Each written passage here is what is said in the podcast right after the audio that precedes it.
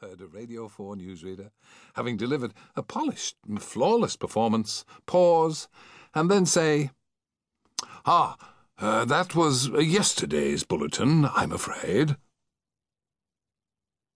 16th of August. How did we get on to the subject of bloaters this morning? Oh, it's all coming back. June Brown, also known as Dot Cotton on EastEnders, last night made bloater sandwiches for husband Jim Brannan's little nieces.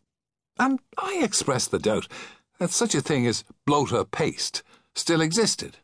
Surely it was a staple of the hungry rationing years after the last unpleasantness, lost in the mists of time along with snoek, spam fritters, and dripping. Anyway, says I, who should know better what a bloater is? And I got me answer. A bloater is a straw hat. Some of the bigger boys used to wear 'em at my school back in the 60s. Small boys didn't, as their bloaters usually got stamped on. Peter Pennington. A big thank you to Frank and yourself for explaining what a bloater is. Why then did Harold Lloyd, Maurice Chevalier, and Frankie Vaughan used to wear them on their heads? I believe little Elty John also blonks one on his head now and again. Perhaps you could ask him the reason. Regards, Ralphie. Has nobody got a sensible word to say? Bloater is herring, first developed at Yarmouth in 1835. Bloaters that are prepared whole are said to owe their special flavour to the activity of gut enzymes. The fish are dry salted for about 12 hours, washed to remove surplus salt, threaded on metal spates, and stacked in the kiln to smoke. Michael Spencer. Oh. Sorry I asked. 17th of August. I knew it. The first thing to greet me in the studio this morning a case of bloater paste.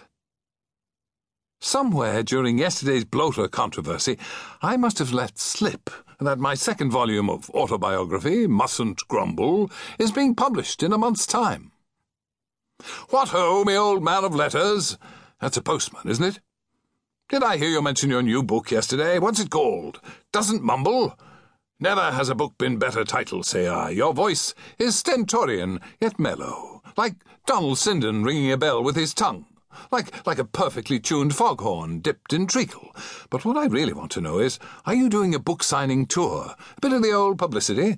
And if you are, do you need a warm-up man? Picture it. You lounging in a hammock, or whatever you do, as your adoring public queues up to have you sign your book, and then I charge on in my signature role of Aramis from the Three Musketeers.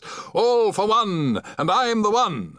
And then I do a few songs, comic ditties, torch songs, you name it. I have a large repertoire, but you can't get the strings for it these days, so I won't bring it. And then I finish by doing a few death scenes from my old film noir thrillers. Watch out, Gov, he's got an hatchet.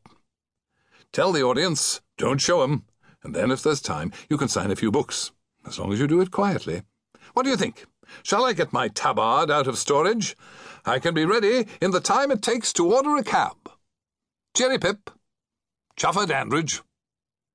Dear Chuffer, our resident resting Shakespearean actor manager, ever present with his racy tales of treading the boards to the roar of the grease paint, permanently hard up in his timeless search for that elusive white fiver that Larry, or was it Johnny, borrowed from him in the bar of Wyndham's all those years ago. 21st of August. A Monday morning like any other, and then suddenly I was no more. The music played, but the voice of Wogan was no longer heard in the land. Somewhere in the electronic entrails, a rubber band had snapped, and Studio 6C Western House, home of BBC Radio 2, was silenced.